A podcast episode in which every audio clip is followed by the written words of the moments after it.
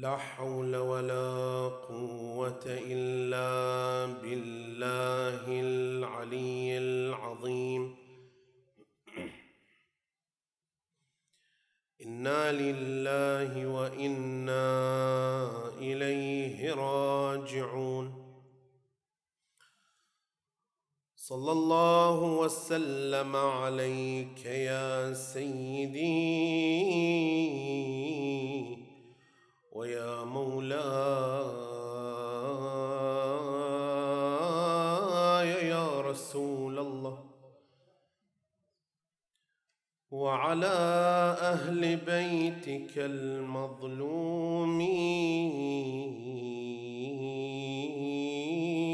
المضطهدين. صلى الله وسلم عليك يا سيدي ويا مولاي.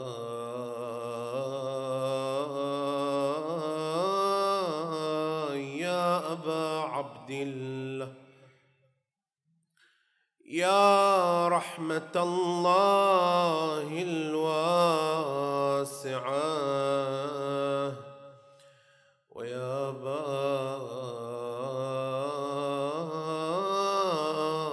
نجاة الأمة يا غريب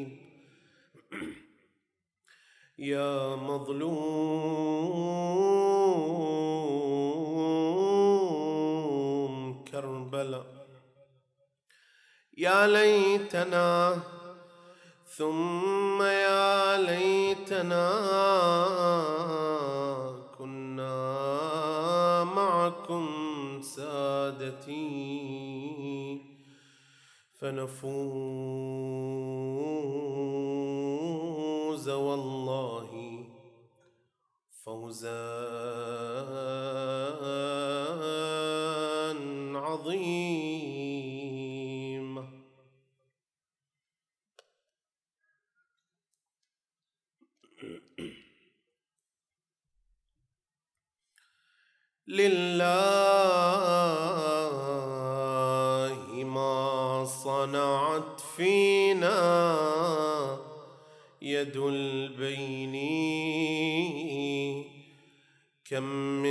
من حشان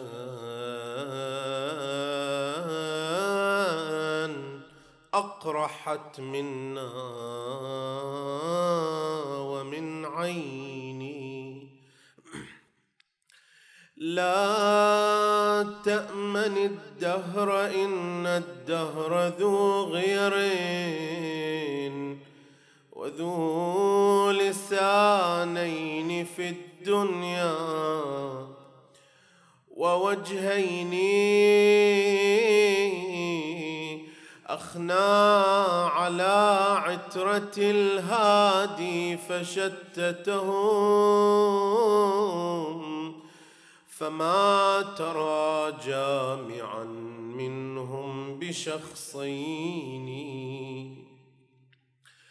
بعض بطيبة مدفون وبعضهم بكربلاء وبعض بالغريين. وأرض طوس وسامراء وقد ضمنت بغداد. بدرين حلا وسط قبرين. يا سادتي ألمن أنعى أسا ولمن؟ أبكي بجفنين من عينين. قريحين يبكي على الحسن المظلوم مضطهدا. أم الحسين لقا بين الخميسين؟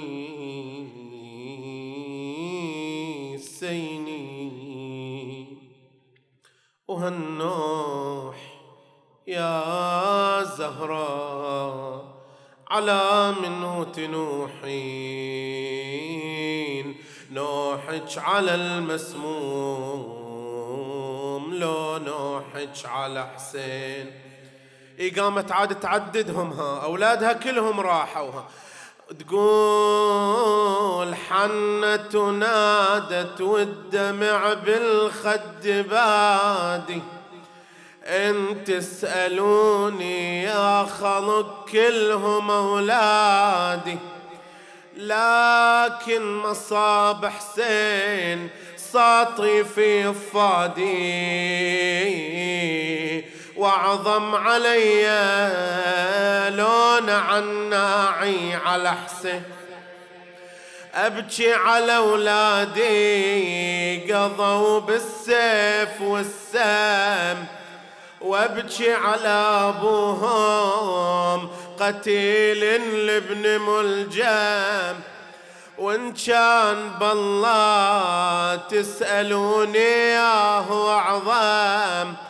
أعظم علي لون عناعي على حسين دهري رماني بالرزايا بكل غالي. وشتت أولادي عن يميني وعن شمالي وما أشوف ساعة فرغ من النوح بالي.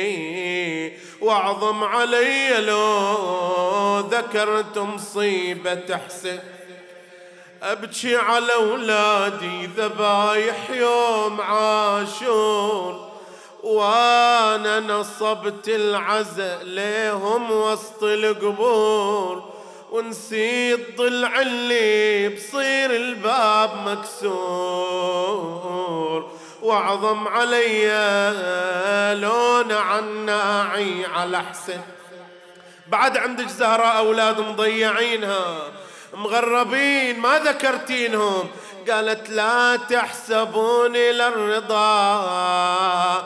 طوس ما جيت ولا إلى بغداد ما رحت وتعنيت كلهم عليهم نوحت والجيب شقيت. وأعظم علي لون عناعي. على حسن. آه واحد بطوس مغرب وواحد ببغداد ومنهم بسامراء صاحب هالليلة منهم بسامراء وعني كلهم بعاد. ما عندي غير اللي سقوه السم في زاد. وعندي قبر باقي البقية خليفة حسين. ولكنما الأمر لله ولا حول ولا قوة إلا بالله العلي العظيم. وسيعلم الذين ظلموا أي منقلب ينقلبون. قال الله العظيم في محكم كتابه الكريم. بسم الله الرحمن الرحيم. إن شر الدواب عند الله الصم البكم الذين لا يعقلون. آمنا بالله. صدق الله مولانا العلي العظيم. طيبوا مجلسكم بذكر الصلاة على محمد وآل محمد.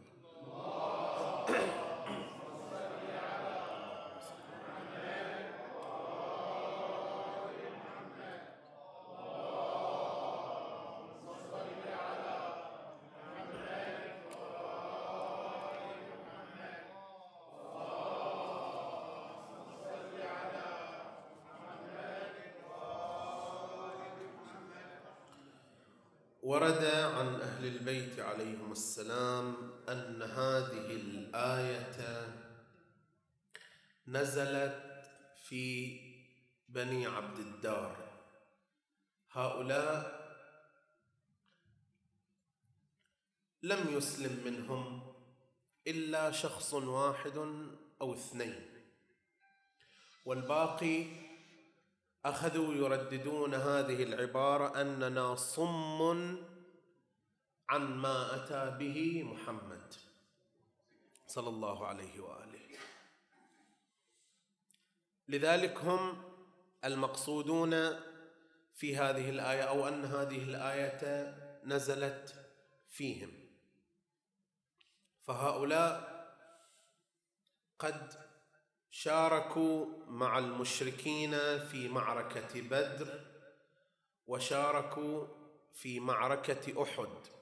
وبعدما انتصر المسلمون في معركة بدر أخذ المشركون يعيرون بني عبد الدار أنه لم تكن لهم مشاركة فعلية في غزوة أو في معركة بدر. لذلك عزم بنو عبد الدار أن تكون لهم مشاركة مذكورة في معركة أحد. لذلك حينما بدأت هذه المعركة تقدم سيدهم ألا وهو طلحة بن أبي طلحة. هذا سيد بني عبد الدار وأبوهم وزعيمهم.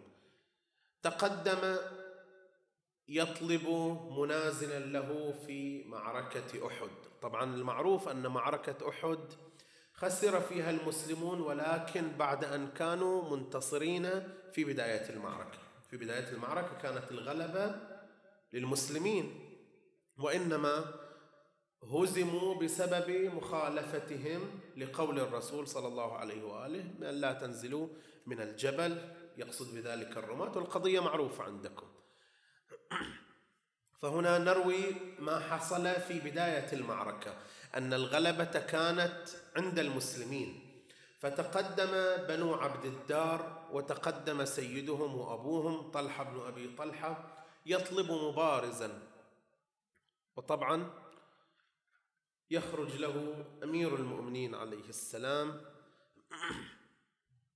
وقد قال كنت أعلم أنه لا يجرؤ على منازلتي غيرك.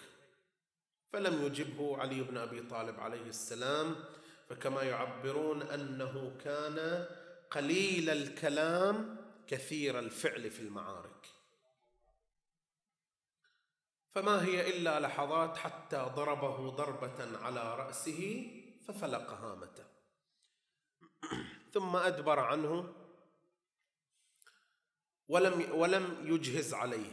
فسألوه لماذا لم تقتله فقال سألني الرحم.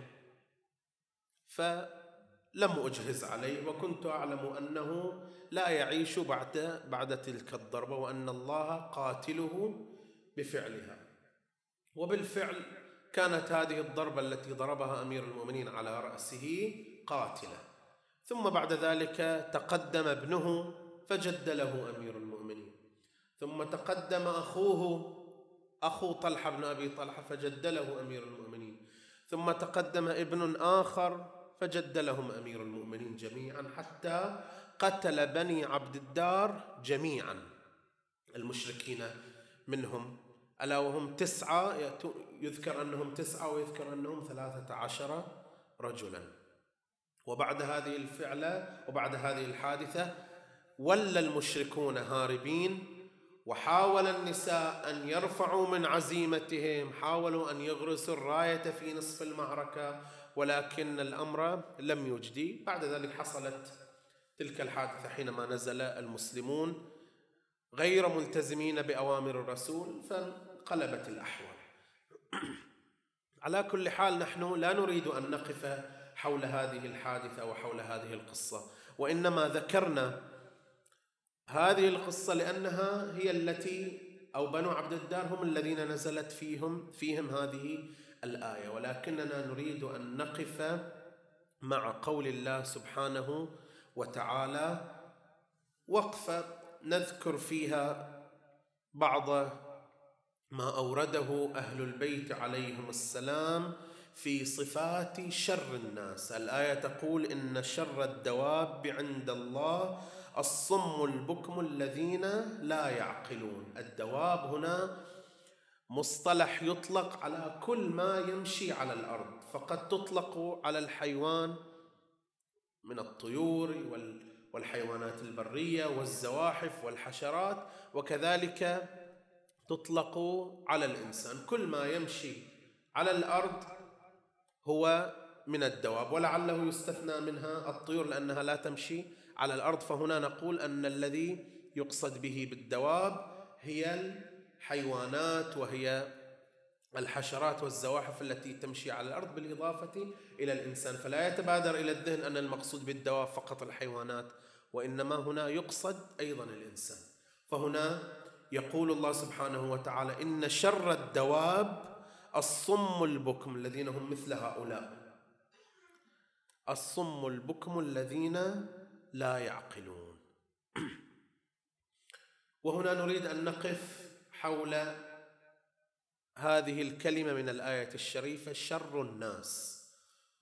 وهنا وقف أهل البيت عليهم السلام وقفات حول هذه الصفة. وتكلم فيها أهل البيت باستفاضة يعبرون عن من هم شر الناس. رواية عن رسول الله صلى الله عليه وآله وسلم يقول ألا أخبركم بشرار رجالكم؟ هذا الراوي أو الرواة يذكرون. ألا أخبركم بشرار رجالكم؟ قلنا بلى يا رسول الله. قال إن من شرار رجالكم البهات الجريء الفحاش والآكل وحده والمانع رفده والضارب عبده والملجئ عياله إلى غيره. أما البهات وما دام أن هذه الصفات قد ذكرها رسول الله صلى الله عليه وآله وخصها إذا هذه من أسوأ الصفات التي يمكن أن يتصف بها الإنسان. فالبهات هو كثير التعيير والتعييب على الناس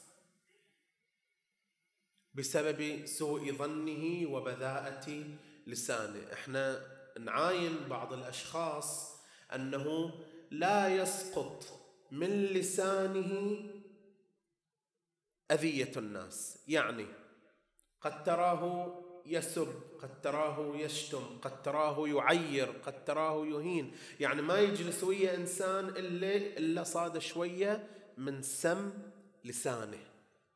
في بعض الشخصيات إحنا مو معصومين عن الأخطاء وأحيانا تبدر منا تصرفات غير مناسبة تزعج الآخرين تؤذي الآخرين. ولكن هنالك بعض الشخصيات هذا الطبع غالب عليهم أنهم دائمي التعيير. يعني ما تجلس مجلس الا إلا مزح ويا هذا طنز على هذا أهان هذا عير هذا. سخر من شكله من مشيته من وجهه من تصرفه من أولاده. هذا يقول رسول الله صلى الله عليه وآله أنه مصداق لشر الناس كثير التعيير وهذا لبذاءة, لبذاءة لسانه. ما تسمع يقول كلمة طيبة وإنما دائما تسمعه يعير ويعيب الناس. أما الجريء وهنا الجرأة المقصودة من قول رسول الله ليست الجرأة محمودة وإنما هنا الجرأة السيئة المتجرئ على الناس. المتجرع عليهم الذي يقول ويفعل ما يحلو له من دون أن يكترث بالآخرين. أنت ساعة. عندك بعض التصرفات التي قد تقوم بها في داخل المنزل. لكونك مع عائلتك على أن هذه أن بعض التصرفات التي يقوم بها يقوم بها الإنسان هي غير محمودة سواء في البيت أو خارج البيت ولكن البعض لعله في داخل بيته يفرغ كل ما فيه من من طاقة سلبية على أهل بيته ولكنه عندما يخرج أمام الناس يخرج أمامهم بأفضل ما يكون عنده. لكن هنا الجريء يظهر سوءه أمام الجميع من دون أن يكترث ومن دون أن يبالي. شاف عالم ما عجب كلامه جاسر عليه. شاف شخص كبير في السن ما عجبه جاسر عليه. يبدي رأيه حتى ولو كان رأيه غير محترم حتى ولو كان رأيه غير مناسب لا يمكن أن يقال ليس من المناسب أن يقال ولكنه لا يكترث بأحد. يفعل بعض التصرفات التي هي غير مقبولة في مجتمعه وفي أعرافه وفي دينه ولكنه لا يبالي. أنت تشوف البعض عنده بعض التصرفات السيئة ولكن يخجل أن يراه الناس وهي وهو يقوم بهذه التصرفات. تشوف يمكن البعض يسمع الأغاني ولكن يستحي. يقول أنا أدري أن هذا الفعل اللي قاعد أسويه فعل خاطئ فعل غير صحيح. لذلك أخشى أن أظهره أمام الناس. هذا سيء ولكن الذي هو أسوأ منه الجريء الذي لا يكترث ولا يبالي الذي يظهر سوءه أمام الناس من دون أن يهتم بهم. سواء كان فعله هذا فعلا صحيحا فعلا خاطئا يفعل كل ما يحلو له. يعني مثل ما إحنا نعبر عنها البعض يقول أنا اللي في قلبي على لساني. هذا البعض يستغل هذه العبارة مع انها عبارة غير صحيحة. من قال أن كل ما في قلبك يجب أن يقال على لسانك. لعل بعض ما في قلبك هو غير جيد غير حسن. ما في قلبك سيء فإن كان ما في قلبك سيء غير مقبول ولا يجوز أن تظهره أمام الناس. فهذا هو الجريء الذي لا يبالي بما يقوله الناس لا يبالي بنتيجة تصرفاته. أما الفحاش فهو السباب كثير السب كثير الشتم. بذيء اللسان. يعني وأيضا هذه كلها مصادق نحن نعاينها إن شاء الله جميعا. نحن جميعا من المبتعدين عن هذه الرذائل. الفحاش الذي دائما لسانه مشتمل على الكلمات البذيئة بالسب والشتم والكلام الوقح.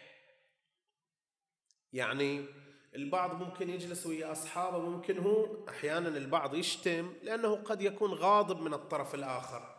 ولهذا ليس مبررا ولكن تحصل هذه الأمور. أنه شخص إذا غضب تخرج منه بعض هذه الكلمات لأنه لم يمسك نفسه، لكن هنالك البعض هذه الكلمات الفحش في القول هو من الكلمات التي يقولها في كل في كل أيامه وفي كل جلساته مع الناس، يقول لعل يعني لعل تساله تقول له ليش تقول هذه الكلمات؟ تقول هذا صديقي عادي بيني وبينه ما في أدب ما في ما في مراعاة، عادي لو أنا غلط عليه سبيته شتمته شتمت أهله شتمت عياله شتمت أمه. وهو يقبل. هذا مصداق لقول رسول الله الفحاش. هذا الأمر حتى ولو كان الطرف الآخر يقبل ولا ينزعج ولا يتأثر من هذا القول ولكنه في نهاية الأمر هذا فعل محرم. مو من غير الأدب أن لا أن تقول هذا هذه الكلمات أو أن يكون لسانك لسانك بهذه الطريقة وإنما هذا مصداق لقول رسول الله أنه هذا الفحش من القول فهذا لا يجوز. فرسول رسول الله هنا يعلمنا أن هذه التصرفات التي لعل بعضنا قد استساغها وفقد الوحشة منها هنا ينبه رسول الله أن هذا هؤلاء الذين يمارسون هذه الصفات هم من شر الناس والعياذ بالله. وأما الآكل وحده. وهذه أيضا لها مصاديق. تشوف شخص يأكل بروحه. لعله تارة يأكل وحده. يقول أنا الآن رجال كبير أخلي أولاد صغار جهال يأكلون إياي يعفسوني يوسخون مكاني يوسخون ثيابي. فأنا آكل بروحي وما أسمح إلى أي طفل. هذا مصداق يعني. ما أسمح إلى أي طفل أنه يقعد وياي ويأكل وياي. هذا قد يكون مصداقا ومصداق آخر لا. يقول أنا صاحب الجاه صاحب الشأن. أنا الشخص الفلاني. لا أكل مع عوام الناس وإنما أكل وحدي ولا أتشارك طعامي وأكلي مع مع الآخرين. فهذا هو مصداق لقول رسول الله هو من شر الناس. لعل إحنا ممكن نشوف هذا تصرف تصرف عادي. أنا ما أريد آكل ويا الأطفال أنا ما أريد أجلس ويا هؤلاء. كيف؟ لا. هنا رسول الله يبين أن هؤلاء الذين يتصفون بهذه الصفات ومنها هذا الذي يأكل وحده. لهذا السبب لهذا العذر لهذه الأعذار تكبرا منه على الآخرين. هذا مصداق لقول رسول الله أنه من شر الناس ومصداق للآية الكريمة. والمانع رفده. هذا البخيل الذي لا يؤخذ منه شيء سواء عياله لا يستفيدون منه أو الفقراء لا يستفيدون منه تشوفها فقط جالس بين الناس ونحن فعلنا وأعطينا.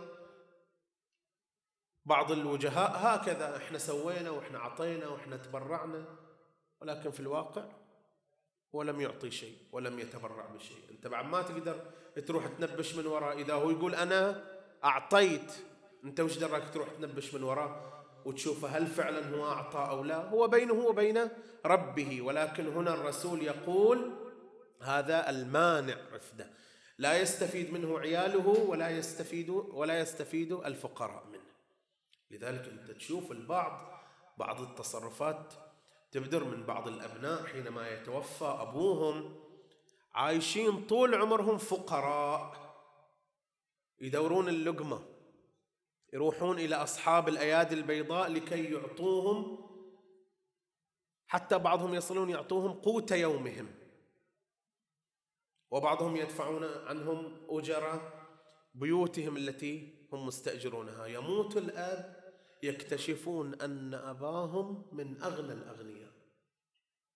تشوف البعض تعاينه يسب أبوه يشتم أبوه. يقول الله لا يرحمه. تقول له ليش تقول هذا الكلام؟ يقول لأن طول حياتنا معيشنا في فقر ومعيش نفسه في فقر وهو مقتدر وهو غني وهو ذو سعة. هذا لا استفاد من أمواله في حياته ولا فاد أولاده ولا استفاد بعد ما مات لا تبرع بها للفقراء من جهة فكانت صدقة جارية له ولم يرضي أبناءه. إحنا ما نصحح تصرف الأبناء ولكن هذا يحصل. ولم يرضي أبناءه بما فعله من تضييق عليهم فلا يترحمون عليه ولا يصلون له ولا يدعون إليه. فخسر الدنيا وخسر الآخرة هذا لعظم هذا الأمر. لذلك هنا يبين الرسول أحيانا الرسول يبين صفة عامة لسوء الناس. ولكن هنا حينما يبين الرسول يوجه لصفة معينة فهذا يدل على أن هذه الصفة صفة سيئة جدا صفة عظيمة. المانع رفده هو من شر الناس. ثم نرجع إن شر إن شر الدواب عند الله إذا هنا مصداق لقول لقول الله ومصداق لقول رسول الله صلى الله عليه وآله. ويضرب عبده. وهذه أيضا ممكن أن تكون مصداقا في هذا الزمن. مو معناته أن المقصود يضرب عبده فقط في زمن العبيد بل كل من هو تحت إمرة الشخص هو يمكن أن يكون مصداقا. وإحنا هذه الظاهرة موجودة. إحنا إذا عندنا خادم نتعامل معه البعض منهم يتعاملون ونتعامل كما يتعامل أهل الجاهلية. هذا ما إلى قيمة ما إلى قيمة أبدا. لذلك هنا يضربه يهينه يسبه يشتمه ويشتم أهله. لا يراعيه لا يهتم به يعطيه أسوأ الثياب وأسوأ الطعام. فهذا هو مصداق لقول رسول الله صلى الله عليه وآله من شر الناس. ومو بس الخدم كل واحد حتى حتى المدير الذين يأتون من تحته الذين هم هنالك موظفون من تحته يتعامل معهم أسوأ ما يتعامل السيد مع عبيده. تشوفه ممكن يراعي إلى نفسه ويعطي إلى نفسه الأعذار في تغيبه في تأخره في غيرها من الأمور ولكن كل من هم تحت سلطته وتحت إمرته لا يراعي لهم. وقد يصل إلى درجة أنه يهينهم. لذلك هذا هو مصداق لقول رسول الله أن هؤلاء من شر الناس. والملجئ عياله إلى غيره. شوفوا هناك إحنا ذكرنا عنوان عام. ومنها مصاديق. من المصادق هي من يمنع عن عياله. هنا الملجئ عياله إلى غيره. أيضا ركز الرسول على هذه الخصلة. وكما ذكرنا أناس عندهم آب. وهو مقتدر ولكن يضطرون أن يلجأوا إلى إلى الصناديق الخيرية إلى أصحاب الأيادي البيضاء حتى يتعطفوا عليهم مع وجود أبيهم ومع استطاعته وقدرته. هذا هذه مجموعة من المصادق التي عبر عنها رسول الله صلى الله عليه وآله أن هؤلاء من شر الناس. وأيضا يقول الرسول صلى الله عليه وآله في موطن آخر ألا أخبركم بشراركم؟ قالوا بلى يا رسول الله. قال المشاؤون بالنميمة المفرقون بين الأحبة الباغون للبراء العيب. طبعا صفة هذه الصفة معلومة ومعروفه عند الجميع ولكن هنا لسوء هذه الصفة ولشدة سوءها هنا يكرر رسول الله صلى الله عليه وآله ويبين سوء هذه الصفة صفة النميمة بين الآخرين. وإحنا أحيانا إحنا نستبشع هذه الصفة وإحنا نقول إن اللي يمارسون هذه الصفة هم من أسوأ الناس. صفة معروفة الغيبة النميمة هذه من أسوأ الصفات. ولكن أحيانا نحن نمارس النميمة من دون أن ندرك ذلك. أحيانا أنا أم بأصلح ما بين طرفين. قبل ما قبل ما أصلح يجي يسألني الطرف الأول شنو قال فلان عني؟ والمعروف وهي وصايا أهل البيت أنه إذا أردت أن تصلح بين طرفين يجوز لك الكذب إذا أردت إذا كانت النية أن تصلح بينهما. وهنا هنالك إشكالية في الصدق أصلا. هنا الكذب حرام ولكن في هذا الموضع أنت تكذب أفضل من أن تقول الصدق. هذا متضايق معصب مزعوج. قال فلان كذا وكذا وكذا. يجي يقول الطرف الآخر شنو قال عني؟ يقول والله يا أخوك قال كذي وقال كذي وقال هذه الصفات وهذه الصفات اللي فيك. فبدل أن يصلح يشعل قلب الآخر فيذهب به فيدعوه لكي يتلفظ بكلام أسوأ من الكلام الأول ثم يرجع للطرف الأول. وش قال لك فلان؟ قال والله قلت له وقال كذي وكذي وكذي. فبدل أن يكون مصلحا زاد الأمر سوءا ولعله أصبح مصداقا للنمام. وأما الآخر وهو صاحب الصفة الأسوأ وهو المتعمد أنه ينم بين الطرفين.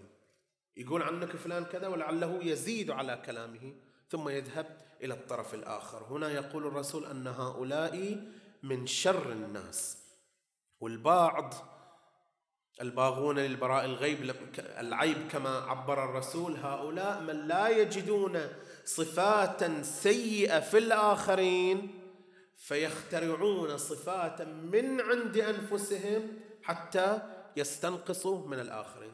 لعل شخص أنت ما فينا أحد ما في عيوب لكن لعل البعض عيوبه غير ظاهرة. فالبعض لأنه يكره هذا الشخص فيخترع من عند نفسه عيوبا يصفه بها. فهذا هو مصداق لقول رسول الله صلى الله عليه وآله. وهنالك الكثير من الروايات والكثير من الأحاديث لا نريد أن نطيل أكثر من ذلك. نذكر بعضا من جوامع الكلم لأمير المؤمنين. من دون أن نفصل فيها يقول أمير المؤمنين عليه السلام شر الناس من يظلم الناس ومن يغش الناس ومن لا يقبل العذر ومن لا يقيل الذنب. لا يقبل العذر. هؤلاء هنالك البعض أنه حينما يساء إليهم ويأتي الطرف الآخر معتذرا قد نال من كرامة نفسه حتى يأتي ويعتذر فهنا هذا لا يقبل عذره تكبرا. منه عليه هذا كما يقول عنه أمير المؤمنين عليه السلام أنه من شرار الناس. ولعل الوقت قد ضاق وداهمنا. كنت أود أن أقف ولو وقفه بسيطة مع الأدوار التي قدمها صاحب هذه الليلة ولكن احترت في أي الأمرين أقدم صاحب هذه الليلة الإمام الحسن العسكري عليه السلام. هنالك الكثير من الأمور التي قدمها والأدوار التي مارسها في السنين القليلة التي عاشها وأبرز وأبرز ما قدمه أنه أسس لفصل جديد بعد وفاته وهو تولي المراجع من بعد موته لأنه كان أيضا يهيئ لولادة أو لتعريف الناس بالإمام الحجة عليه السلام من جهة ومن جهة أخرى يهيئ لفصل جديد ألا وهو فصل استلام المراجع لأن الإمام الحجة عليه السلام سيغيب بعد موت الإمام الحسن العسكري. مجموعة من الأدوار التي قدمها الإمام الحسن العسكري عليه السلام. ولكن لا يسعنا أن نفصل في مثل هذه الأدوار وإلا من حقه علينا أن نذكر ما قام به إمامنا الحسن العسكري عليه السلام. ولكن لا أقل أن نقف في مثل هذه الليلة نستذكر ما جرى عليه من مصاب. وكأني به في مثل هذه الليلة يرفع رجلا وينزل أخرى من حرارة السموم. بعدما دس إليه السم وبعدما ضيق عليه بعدما ضيق عليه في سامراء وبعدما ضيق على أبيه من قبله. كانت نهاية حياة الإمام الهادي عليه السلام في سامراء وأنزل على الإمام العسكري عليه السلام مثل البلاءات التي أنزلت على أبيه الإمام الهادي عليه السلام. وكأني به في مثل هذه الليلة. وعنده الإمام الحجة المنتظر جالسا عند صدره. جالسا عنده ودموعه على خديه. يراه يتقلب على فراشه من حرارة السموم. لهل من مناد وإماما. ألهل من مناد ومصيبتا وصاحبة المصيبة العظمى في مثل هذه الليلة أمهم فاطمة هذه التي فقدت أولادها واحدا تلو الآخر. هذا آخر واحد من أولاد فاطمة. آخر واحد من أولاد فاطمة من أئمة أهل البيت فقدتهم كل واحد في بلد. كل واحد مضيع ساعد الله قلبها. تقول أني بكل بلدة وكل وادي من أولادي بدر غاب. ذاب قلبي من مصايبهم ومن الراس شاب.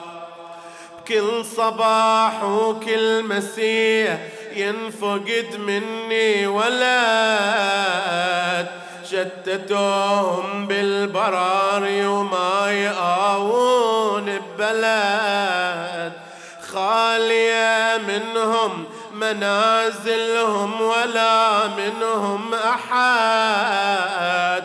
بس حرم ويتام مدوشين من عظم المصاب بعض راحوا بالمباني وبعض راحوا بالسجون والذي بالبر هاموا للوطن ما يرجعون والقضوا بالسم غيلة يا خلق ما ينحصون واللي ذنذبحوا تظل اجسادهم فوق التراب بعض عندي بالمدينة وبعض هاموا بالبرور. بعض حصلوا لهم موارة وبعض ما حصلوا قبور. وكم جسد بالطف عاري راس بخط يدور. كم جسد مرمي بكتر حسين دامي وكم شباب وكأني بالإمام في مثل يوم الغد بعدما أوصى بوصايا. وإذا به قد غمض عينيه وأسبل يديه ومد رجليه وفاضت روحه الشريفة.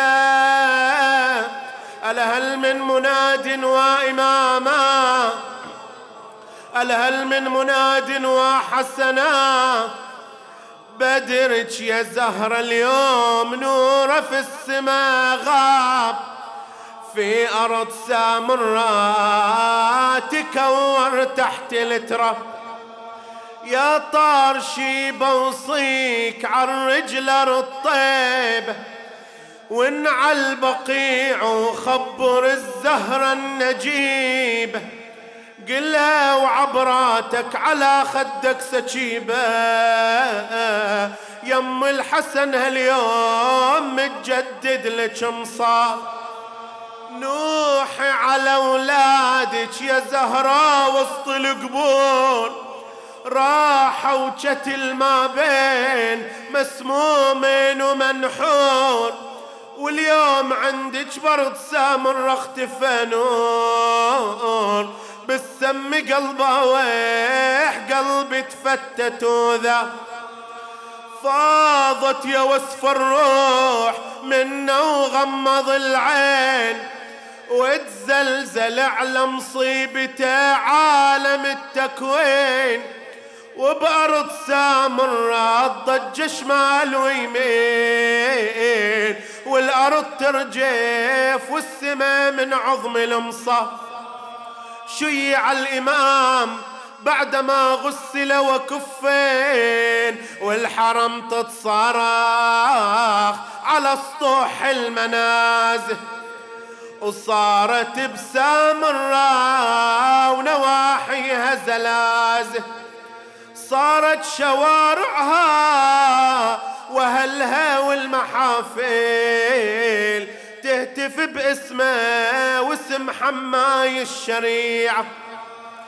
والله حسافة ما حضرنا على سرير ولا حضرنا جنازته والله كثير. لكن يا شيعة طلبوا من الله نزورا نوصل ضريحة نلزم القبة الرفيع.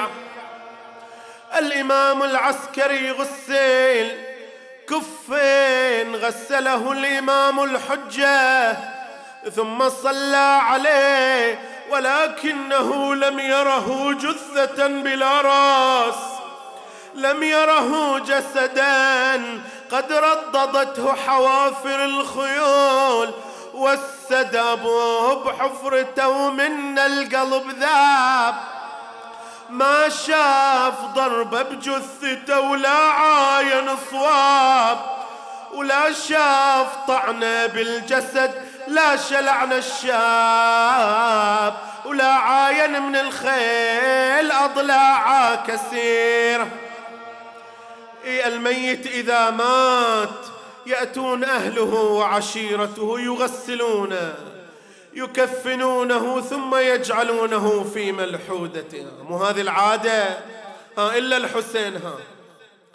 يقول عادة الميت حضر لهلا هذا جايب ماي هذا يغسله هذا جايب جفن هذا يفصله هذا جايب نعش ذاك ينزله آية عادل ما جروها بكربلاء ظل ثلاثة أيام بن سيد الملا الغسل دمه والجفن ساف الفلا لماتي الفتى المعزوز ياهي تصير زلزال.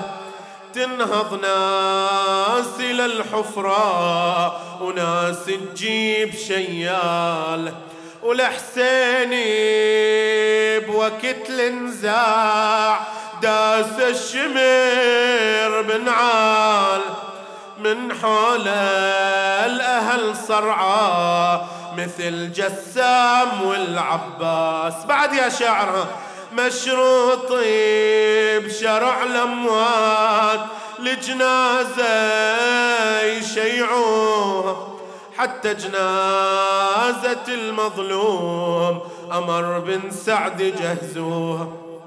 دريت شلون تجهيزه أمر بالخيل يدوسوه يا وصفه صدر العلوم بخيول العدا ينداس والله شفنا اللي يموت يجيه دفان. يحفر قبر ويفصل أجفان. والله ما شفنا اللي يموت يظل عريان آه عريان وتلعب عليه الخيل. ميدان. آه. يا راكب الشدنية الوجناء عرج على قبر بسامراء يا الله. اللهم شافي مرضانا فك أسرانا منا في أوطاننا. لا تسلط علينا من لا يخافك ولا يرحمنا. امنع أيدي الظلم أن تصل إلينا. المؤسسين والحاضرين تقبل عملهم. احفظهم في أنفسهم وأهليهم ومن يلوذ بهم. ولأرواح العلماء والشهداء والمؤمنين والمؤمنات. الفاتحة مع الصلوات.